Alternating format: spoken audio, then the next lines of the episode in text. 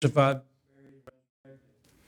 So, for, for a few moments this morning, and, and we're not going to be long because if you're a visitor here on Christmas and Easter, I'm really short winded. It's amazing, really. I picked the two biggest holidays or gatherings, and, I, and that's the shortest time I speak. And I do that for a reason. So, uh, because if I can speak short, then you'll think, hey, that guy speaks short all the time, I'll come back. and then you find out that's not really what happens at all. So, Luke chapter 24. There's six verses, and we're going to read them, and then we're going to talk about a couple things, then we're going to let you go home. Now, upon the first day of the week, that very early in the morning, they came into the sepulchre, which was the women, bringing spices which they had prepared, and certain others with them, other family members. And they found the stone rolled away from the sepulchre. And they entered in, and they found not the body of the Lord Jesus it's amazing when we stop here, but I want you to know the stone was not rolled away so Jesus could get out. The stone was rolled away so they could get in. And I always kind of like that in Matthew's gospel, it says that the angel is sitting on a stone waiting on them. It's kind of like he's reared back, he's got an iPhone going on, and I mean, he's just, it's, it's no big deal to him. And that's what the scripture says. He's just sitting on this rock waiting for them to show up so the idea that the stone was rolled back, not that Jesus could get out, it's so that we could get in and verify of his resurrection. And so um, the, the, dentist asked me right before he knocked me out, they had knocked me out and cut some teeth out, and he said, What are you going to preach on Sunday? And I said, I don't know. I'm hoping to get a dream and vision while I'm knocked out. So that's what I told him. So, verse number four, please. So it came to pass as they were much perplexed about the thereabout, behold, two men stood by them in shining garments. These were angels. And as they were afraid, they bowed down their faces to the earth, and they said unto them, Why seek the living among the dead? So the, the thing about it is, it says that he is not here, he is risen. He is not here, but he is risen. Now, the Greek language, if some of you know, I'm not going to go to very technical terms, but when you see the word risen, it's really used twice in the New Testament lexicon. And the first word risen, it means that he, he woke up. The word risen, it means to wake up. But that's not applicable to this risen. This word risen means he went to another dimension. It's one thing for you to wake up, and it's another thing for you to get out of bed and do something productive of the day. So when it says that, so I, I want to split hairs a little bit this morning. Now, Brenda Jones always posts something, and somebody always wants to split hairs. I don't want to split hairs on the internet because there's a bunch of goofballs outside this church. There's two or three inside this church, but but without splitting hairs of this is that when he says he is risen, it's more than he is a, just have, has awakened. He's went to another dimension. He's went to another atmosphere. And remember, you've always heard me say this that the whale he lives in one atmosphere, but he has to breathe another. See, we as believers are like the whale. We're forced to live in one atmosphere, but we must breathe another atmospheric breath, the breath of God. So, so the whale has all these buddies and all these fishes, and they're all playing together, and he says, I'll be right back. And they say, Where are you going? Because they can breathe underwater. But he said, I can't live and breathe what you breathe. Don't you find yourself that way almost every day of your life? And it's nothing against anybody else, but I'll tell you what, it's, it's just the poison and the toxic poisons and all the carbons that's in this life, and it'll suffocate you. But there's nothing like breathing the breath of God. So when it says that He is risen, why do you seek the living among the dead? He is not here. He has gone somewhere. He's in another dimension, and we know about where he's gone. So I'm not going to split hairs with you as he's crucified on Wednesday, Thursday, Friday, and I'll tell you, we can split hairs on all of this. But that's not my point this morning. My point to you is, is, is to verify the fact that Jesus, Jesus went to another dimension. And so, what I want to talk about for a few moments this morning and, And it's, it's almost like the angel that's sitting on the rock said, Ladies and gentlemen, Jesus has left the planet. You know, kind of an Elvis deal. He's gone.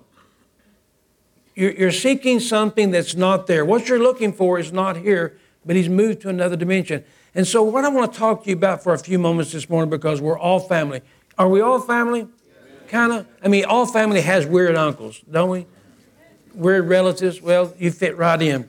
So, as born again believers, as born again believers, and I say the word born again because that's so important, that where do we go after death? Okay? And should we be afraid to discuss this process and details? Now, the reason why I'm very careful about this is because we have lost some members in this church due to COVID or just due to the process of, of whatever. We're not going to blame it on anything.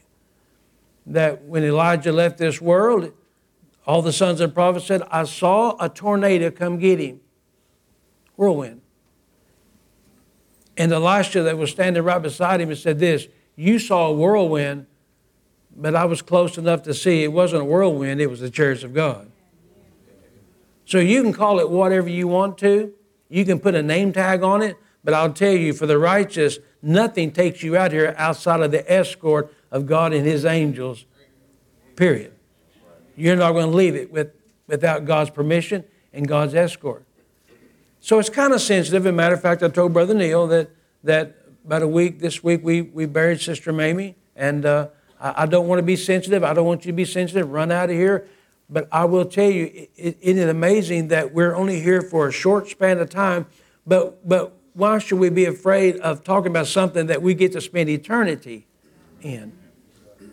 So it's the process and the details about death.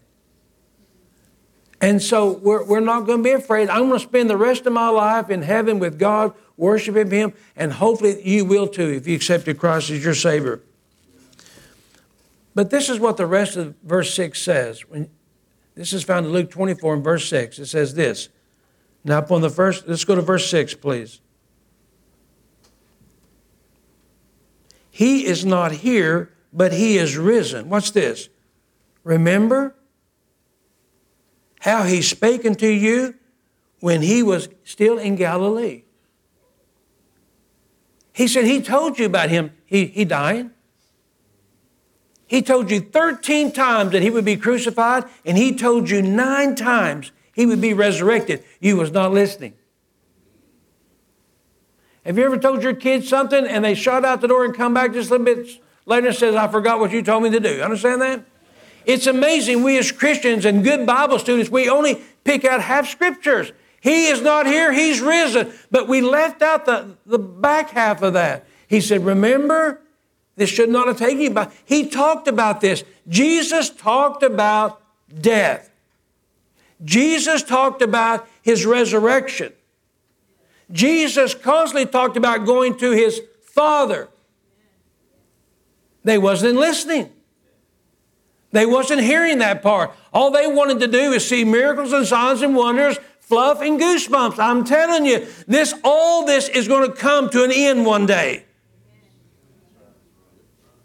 It's all good. Some of us that's over 60. If you're over 60, raise your hand. My God, I got an old church. I mean, You look back in the rearview mirror and where did time go? Where'd he go? James was right. It's like a vapor, it's gone. And I will tell you that, that every day of my life, the mile marker says that heaven has never been any closer than it is today. But but we have to understand this, this death, by definition of the scriptures, it means being separated. But we're not separated. We're just separated from what? We're just separated from the body, but we're not separated from God. So he said, He told you. The angels is the one that rebuked him. He said he talked about death, he talked about resurrection, he talked about going to his father. As a matter of fact, he says, Because I live, you can live also. He talked about eternity. It, it, it's hard to talk to somebody that's carnal about spiritual things. And Jesus constantly did that. He said, Hand me the salt. And he said, By the way, did you know you're the salt in the earth? They said, We don't get it. His whole ministry was used in allegoric terms to talk about eternal things. So I'll tell you that where we're at today, that this is all going to come to an end one day. But I will tell you, it won't be an end. It may be an end for my body, but it will never be an end for my spirit. That's what I want you to understand because Jesus was the pattern of this. So there's a scripture that I want to read.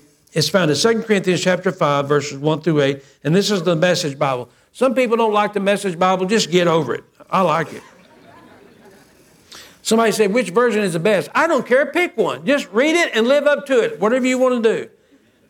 So he says, for instance, that we know that when these bodies of ours are taken down like tents and folded away, he's talking about death, they will be replaced by resurrection bodies in heaven. God made not handmade. And we'll never have to relocate our tents again. And sometimes that we can hardly wait to move on. And so we carry out in frustration, we cry in frustration. So we compare what's coming. Living conditions around here seems like a stopover in an unfurnished shack, and we're tired of it. We've been given a glimpse of the real thing, our true home, and our true resurrected bodies. This doesn't sound like a guy that's afraid to die, does he? Matter of fact, he's fixing to die. The Spirit of God whets our appetite by giving us a taste of what's ahead. He puts a little heaven in our hearts so that we'll never settle for less. So that's why we live with such good cheer. You won't see us drooping our heads and dragging our feet. Cramped conditions here don't get us down.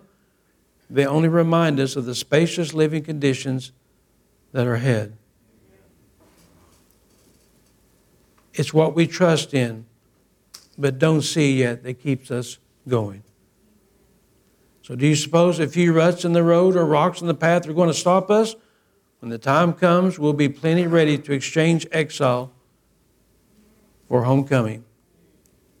Now, the reason why this is so important is because we know the Apostle Paul, that when he goes to Iconium and Lystra, we know that he goes into the city of Derbe and, and they bust him in the head with a rock and he dies. We know that. We know he dies, and we know that because in 2 Corinthians chapter number 13, he deals with this. He goes to the third heavens. And he said, I see things and I saw things and I heard things that I cannot repeat. They bust him in the head. The reason why we know this is because the Bible says, and the disciples that were with him, this is Acts chapter 21, and supposing he was dead, the word supposing is Greek word for nomizah. It means reckon as law. And the idea was Luke, that was one of his disciples, was a physical physician. Luke was the doctor. And when they busted Paul in the head, he fell over, graveyard dead, and the doctor pronounced him dead. The word supposing doesn't mean I think he is. The word supposing is he's gone. He's left the planet. They pronounced him dead. And the Apostle Paul, if you'll read Galatians, if you'll read here in Corinthians 13, he'll tell you that he, he takes this journey to the third heavens and he said, Man, I saw some things. I heard some things. I heard some things I can't even I can't even put into the English language or the Latin language. But I will tell you what, that it'll never escape. And it burned in my heart. And I will spend the rest of my life telling you that this life will have an end. But I'll tell you when this life ends, it doesn't end. The body may end, but the spirit will go on. Paul said, I'm confident because I've seen it with my own eyes. So, this is a man that's not just writing poetry to encourage you. This is a man that's writing an autobiography of himself, of where he's been and what's occurred in his life. And that's why he's here to tell you. This is why he says in Corinthians 15, he says, Oh, death, where's your sting? Oh, grave, where's your victory? He's telling you that God has removed the stinger from the thing, and God has removed the victory from the grave. He has triumphed over all these things. So, unfortunately, in the last 30 something years that I've buried a few in this church, and I've always said this one day you'll bury me. But make no mistake about it, my body remains may be here, but the moment I take my last breath here, I take my first breath in God's presence. You don't have to, you don't have to make up stuff. You can say, I know for a fact the boy knew where he was going. So, so where do we go and what happens when we die as Christians? And here's the answer that a wise man in Ecclesiastes tells us. Simple. Where do we go after death as a believer? Where do we go? Number one, that our body, is, this is what the scripture says, Ecclesiastes chapter number 12, verse 6 and 7. Life is lovely while it lasts, it's soon over. Life as we know it, precious and beautiful, it will end.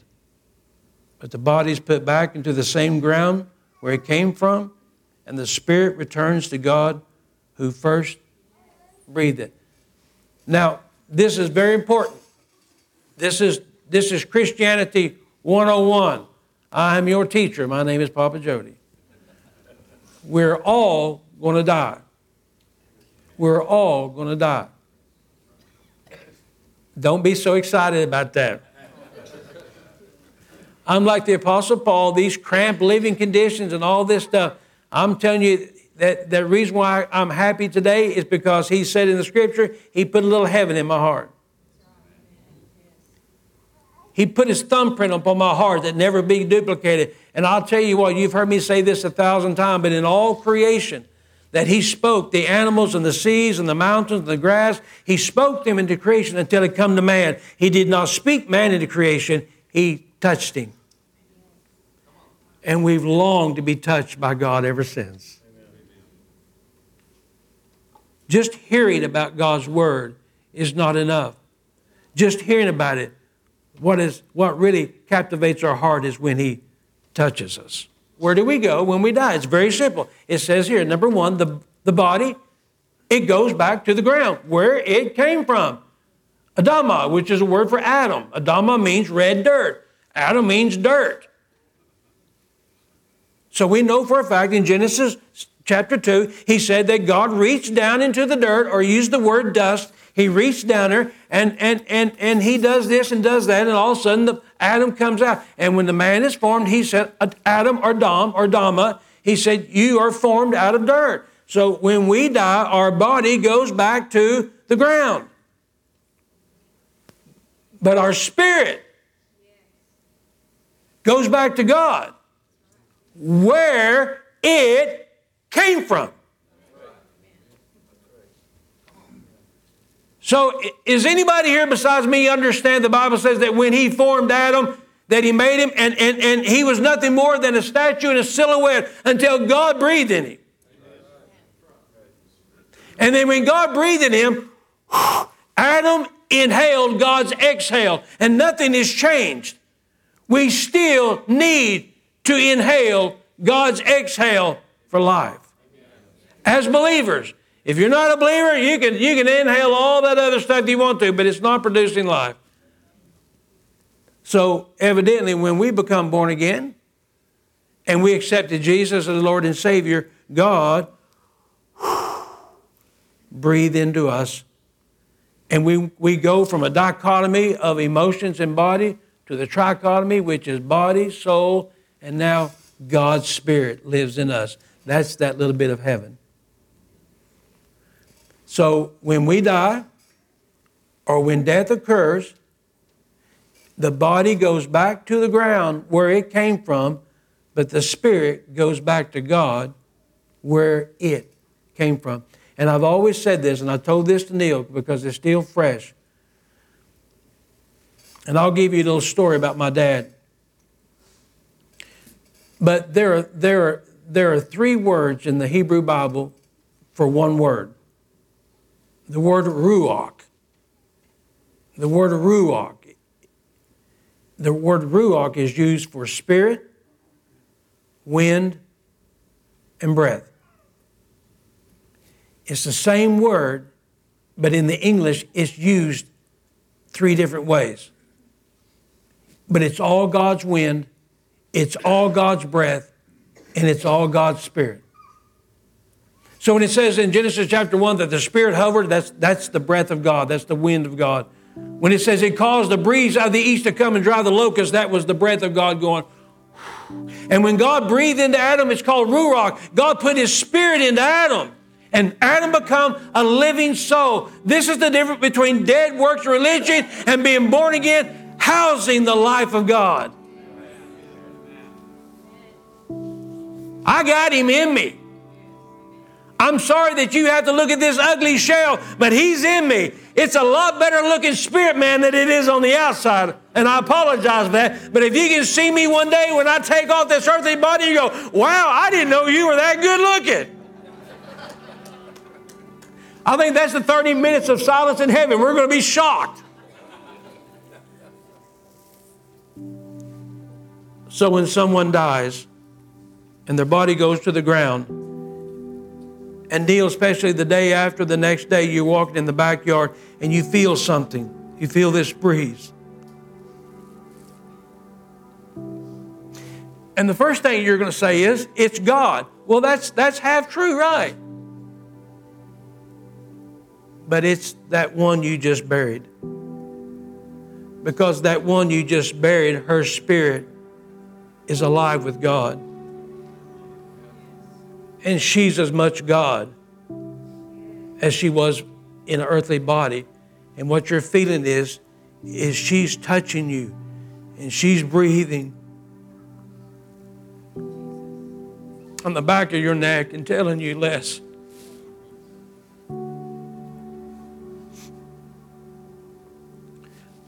I'm with God. I'm fine.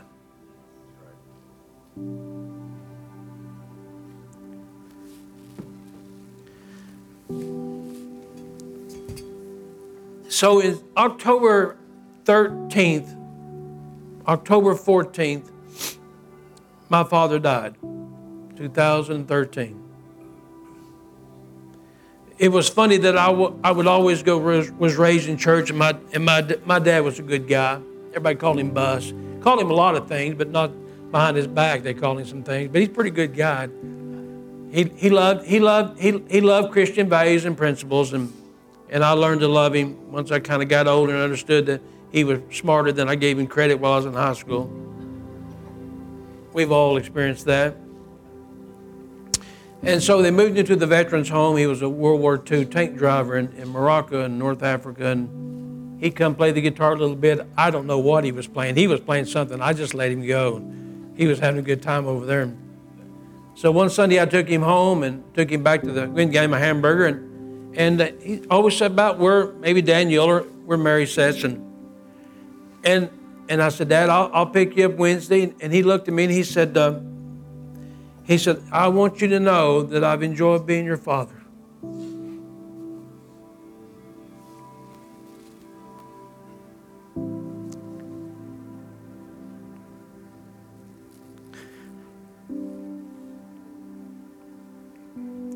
And he was healthy, you know. And I said, Well, Dad, I've, you know, I've enjoyed it. You know, you're a good guy. I'll see you Sunday.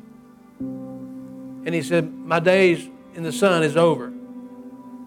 I said, Oh, Dad, my goodness, you just got a pacemaker put in a couple weeks ago. You're good to go.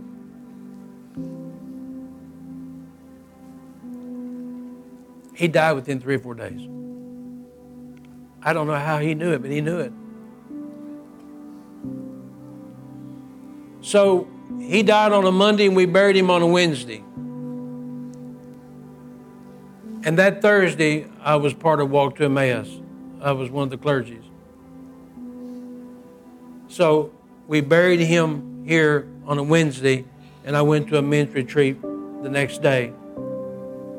And man, you talk about somebody full of emotions. Oh my gosh. I didn't have enough fingers to stop the dam from leaking. And so Thursday afternoon, for some of you know that I was going back and forth and cutting across, and it doesn't matter. Some of you don't, you ain't got a clue, but it's it's on Lake Texoma. It's down there in the middle of nowhere. You hear banjos playing every once in a while. It's so far down there. And I was still, I, I, knew, I knew my father was in heaven. There was no doubt my father was in heaven. But the realization that he's gone, you know, it was still raw to me, still, still real to me. And here I was in charge of these 60 men and trying to lead them into a spiritual discipleship and for three days. And that's like kind of like directing children's church sometimes. And, and I just had a whole lot going on. And I was walking from about from here to Clean Cove, cutting through the woods. And I was just, you know, I was just thinking about dad. And all of a sudden, I come across something right in this pathway.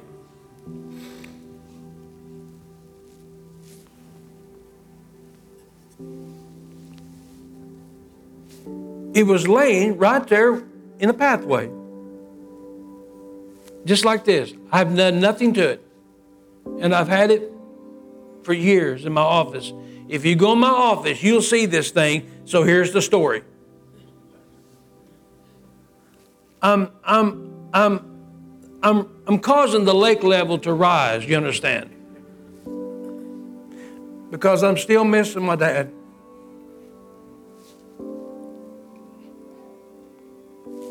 And I look down and I see this thing. And I wipe it off. And the Holy Spirit told me, He said, Your father is like this turtle. He's moved on. His shell is still here, but he's gone. Now, I'm not for sure where this little feller is, but.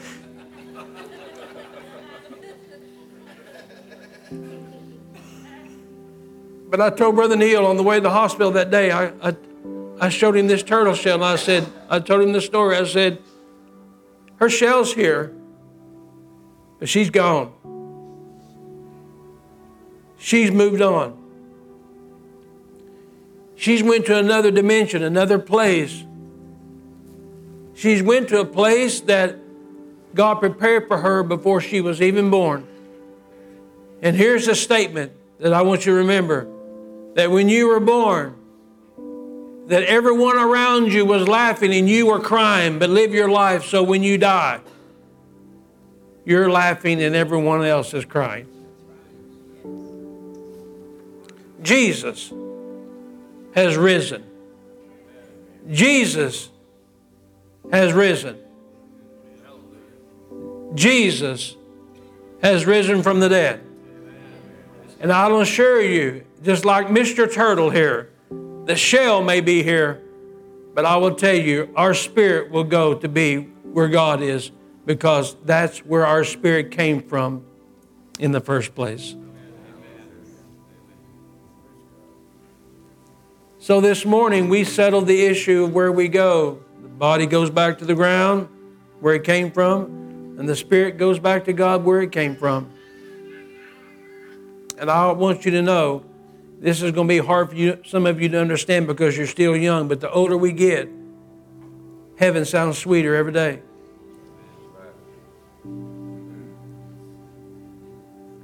Robin waits. Mamie waits. Tom waits. Jerry, your mother and dad waits. We have loved ones that waits. Rooting and applauding. They're waiting. And we too, we too will be with him one day. So, Father, the good news is this morning is that your word has taught us to extract fear. That there's no doubt about it, the people that we have buried, the people that we love, the people that we built our hopes and dreams around,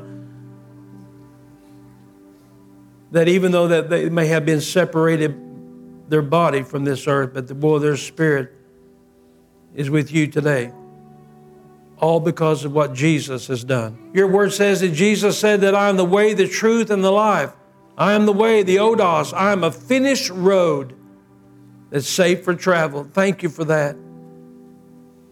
Your word declares in St. John chapter 1, he said, The Son of Man you will see before death, angels ascending and descending upon the Son of Man as they escort you from earth to heaven and open up this road in this passageway that we too can call heaven our home.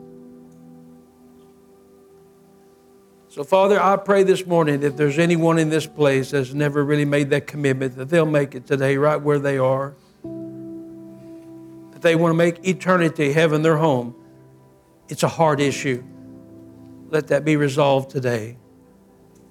And for we that are veterans and we are seasoned Christians, that we have been serving you and following you, but we feel exactly like the Apostle Paul that we're so tired of this fold up tents, that we have a home that has foundations. And we've got a glimpse of it because you put a little bit of heaven in our heart and you are real. And this is not a make believe story because Jesus lives in us. And I just pray that, that we surrender to your word this morning. Thank you for the cross. Thank you for the burial. Thank you for the resurrection. And thank you for the hope that we have that we can be with you throughout all eternity in Jesus' name. And all the people of God said, Amen. Amen. And we know that Jesus is alive and well. Stand with me this morning. Give the Lord a praise offering, would you?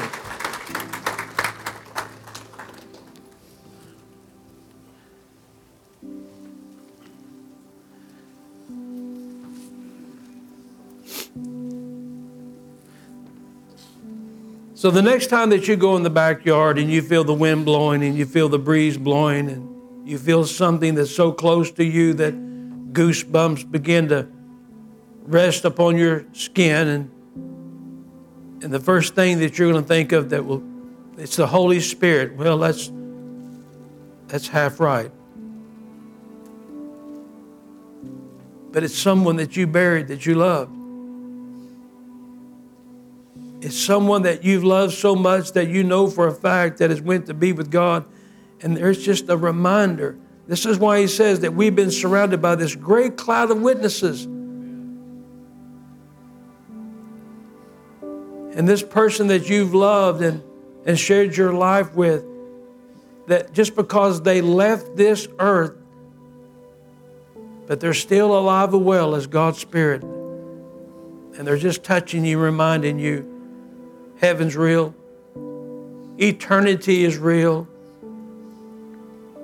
Life is worth living, but the afterlife cannot even be expressed. So this morning, I want to make you fully aware of what's going on. That you're being surrounded by people and individuals that have already gone before you, that's just breathing upon you, reminding you that they're all right. They're fully alive. Here at this church, we celebrate Holy Communion every week. Every week.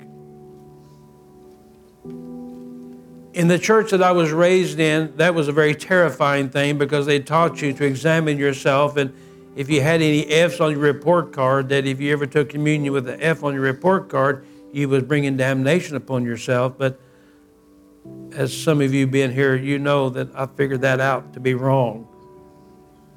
The Bible says, don't let a man take communion unworthily. It's a word called anaxios. In the Greek, it means in your own worth. Never take communion in your own worth. There's only one who's worthy.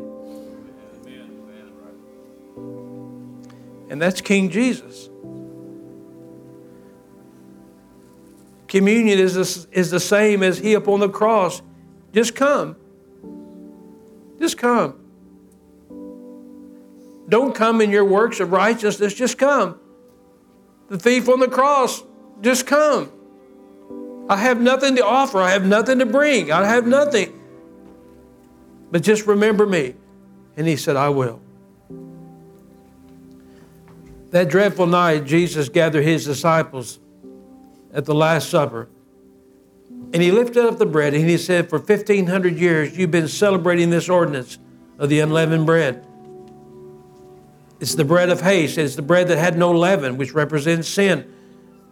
But he said, Now then, this bread has new meaning. I am the bread of life. I am the bread of life that has no sin. And as often as you take this bread, remember me. He took the bread and he broke it. Jesus became broken for, for our broken lives and our broken hearts and our, our brokenness. Then he took the cup, which was the third cup, the cup of redemption, and he said, For 1,500 years, you've been celebrating the Lamb's sacrificial blood that was sprinkled upon the doorpost in the shape of a cross. But he said, Now I am the New Testament Lamb, and my blood will be poured out and sprinkled in the shape of a cross that when the death angel comes, it'll pass over you. And as often as you take this bread and drink of this cup, you will remember me. Father, thank you for forgiveness of sins. Thank you for the righteousness that comes with it. But thank you for the shed blood of Jesus. That's what it's all about. Thank you for this dress rehearsal as you're getting us ready for another dimension. We have another home prepared for us, a city that has foundations. Where our hearts will never weep, no more sickness, no more sorrow, no more sadness is allowed there. So you're preparing us today. And thank you for putting a little heaven in my heart. Thank you for bringing a turtle shell my way to remind me that when this life is over, I just go on. So bless this cup, bless this bread, and all that we receive it will find eternal life. In Jesus' name. Amen.